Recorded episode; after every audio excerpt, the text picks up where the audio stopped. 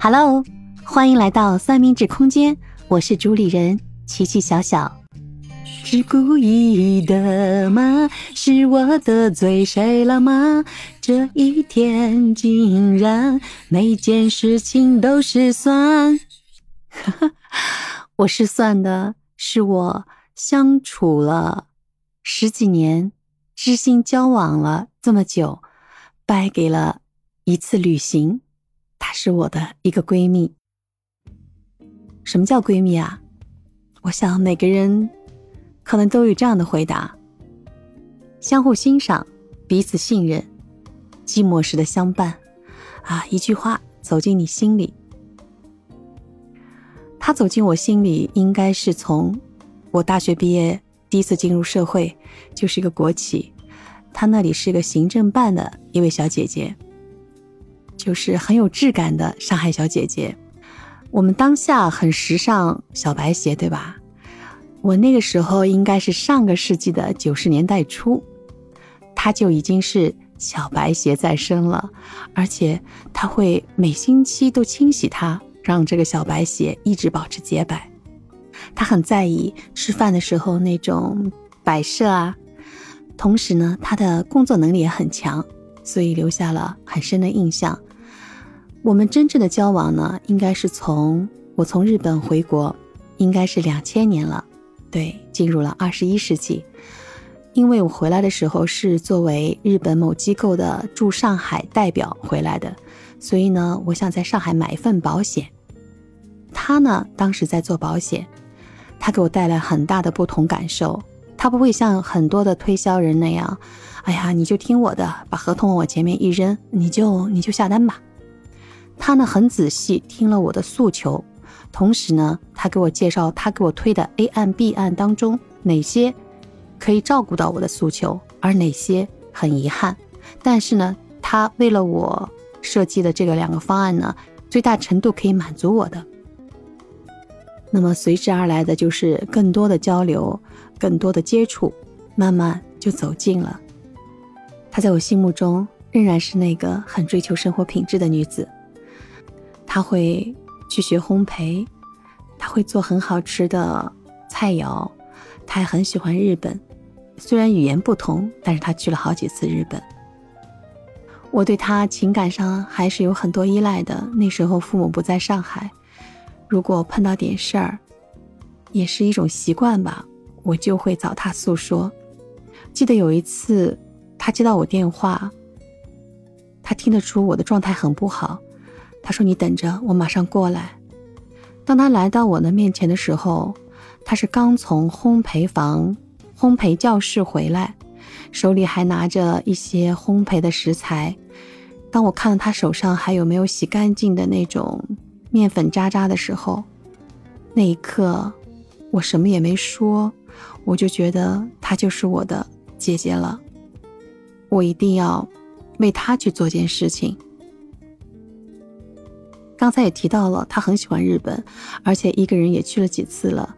但他有些遗憾，比方说他喜欢日本街头的那种打工人萨拉令们，他们有时候就是回家之前就喜欢站在那个街边酒吧里，站在那里喝一杯啤酒，吃一点小烤串儿。他看到好多次，他很想一起进去体验一下那种氛围。比方说一些需要事先。呃，就是预定的一些高级的日本料理店，还有就是我想带给他的海边的下午茶，我都在计划着。然后我们俩商量准备日本旅行一次。可是，在旅行之前呢，其实有几件小事儿，现在想来呢，也是挺影响我的情绪的。一件呢，就是我那时候正好在做装修，到了后期组装很多新购的东西要进场的阶段。按照计划呢，其实应该错开的，但是呢，这个大家都懂的啊，就是到那个那个时刻，你就知道很多都是不以你的预先安排为为主的，它经常有变化的，那也无所谓，就拜托给了一个好友，让他帮我管一管就好了。还有一件事情呢，其实我很喜欢跑步的人，上海的马拉松呢，现在参加都很困难，要抽签的，正好那次我中了女子半程马拉松的一个名额。那也没办法了，只得放弃。还有就是临出发前，好像是出发的前两天吧，妈妈出地铁的时候，可能被旁边人碰了一下，她摔倒在地上了。我也赶过去看她，她呢就说没事没事，你去吧。我们就如期走上了我们这次两个人都很期盼的旅程，那些计划都在完成，但是出现了不和谐的声音。我认为我很了解他，他喜欢泡日本的汤泡澡，所以我找的都是每个地方离车站交通又方便，又能泡澡，而且又要新又要干净的地方。但有一点我没有顾及到，我们俩进到那个房间的时候，那个房间比想象的要小，他呢就爆了个粗口。我当时其实心里挺抵触的，如果我们俩喝酒喝嗨了，大家都在吐槽的情况下。你都可能爆粗口，这无所谓的。就在那一刻，他爆粗口，我觉得一个不喜欢听，再一个我觉得他对我有，就是我的攻略都是我做的嘛，我觉得可能不满意吧。其实这个一会儿就过了。就还有一个小点，就是他很在意生活品质的人。我们出发之前呢，是调查过天气呢，可能有雨比较多，所以可能他穿的鞋呢就是比较防雨性的，那么就不透气。但实际当中呢，就 就发现就是没有那么多的雨。他对这一点呢，就是就是他可能不太舒服吧，所以他每天晚上会把他那个鞋拿电吹风去吹。关键就是房间小，他把它弄干的话，他会掉在某一个地方，比方掉在卫生间里。那么这样，你进卫生间的时候呢，就会抬头就是鞋。那这种呢，几天下来呢，我心里有点抵触的。这个倒不至于真正的发生最严重的。但有一件事情呢是催化剂，他很喜欢咖啡。我呢是这个路程当中呢有一个地方在日本很有名的星巴克的咖啡店，就是景美。而且我是提前了一个月，那时候因为工作关系常去嘛，还去踩过点。那次踩点印象很深，还历经了一点小风险，但是我依然觉得要为姐姐安排好一切。当我们兴致勃勃到了那个点的时候呢，对，应该是兴致勃勃。到了店之后，有一件事情发生了，我邀请他坐在就是大家都认为很美的湖边的外面，他不愿意去，他说我不去，你去吧。有可能那个状态下面。我其实就陪着他，是不是问他是不是还是那个鞋子的问题，还是因为怕晒？但是我当时就觉得，我那么精心准备的地方 你都不出去，我只告诉他好吧，那我出去了，我就一个人坐在外边。这样几天下来，我的情绪是叠加的。那一次呢，我的选择是我没有把我的一些。不理解、不满的地方，跟他说出来，而是采取了隐忍，不说。我记得他说过两句话：“你怎么了？你怎么又不说话了？”我怕我说开了以后就爆掉了，所以我一直没有吭声。这个状态呢，其实就延续到回国后，就各自安好，say 拜拜，然后在机场分手，到今天为止，再也没进行过。任何的交流。回来之后，其实有一件事情是让我加剧了，就是这个情绪的升华吧。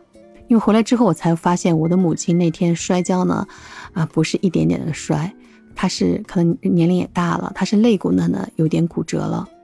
大家也都懂，这个呢只能躺着，对吧？可能静养段时间就好了。但是，毕竟。妈妈很痛苦的时候，我没在她身边嘛，对吧？在身边可以多照顾一点，再加上这样的回来，心情不是那么的好，所以这成了叠加了我的一个负面情绪，我很抵触。有一个朋友告诉我说，解决的方法有很多种吧，但是唯一的最有效的办法就是沟通。我相信我们错过了最佳时机的沟通。如果你听到这里，我想告诉你一句我的总结。不要夸大对方的缺点，也不要夸大自己的付出，是不是有点小哲学？在这里呢，如果我的声音会送到你的耳朵里，我想说一句：姐姐，那一刻的我可能有点小任性，好好的和你沟通，也许我们还会在一起。好啦，今天的故事就分享到这里。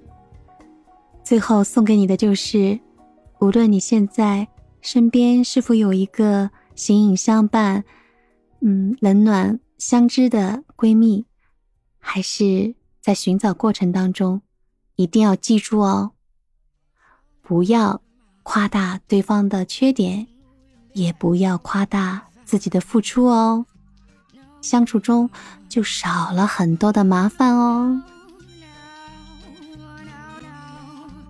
乌云，别找我麻烦！No No No No No No No No No，别找我麻烦！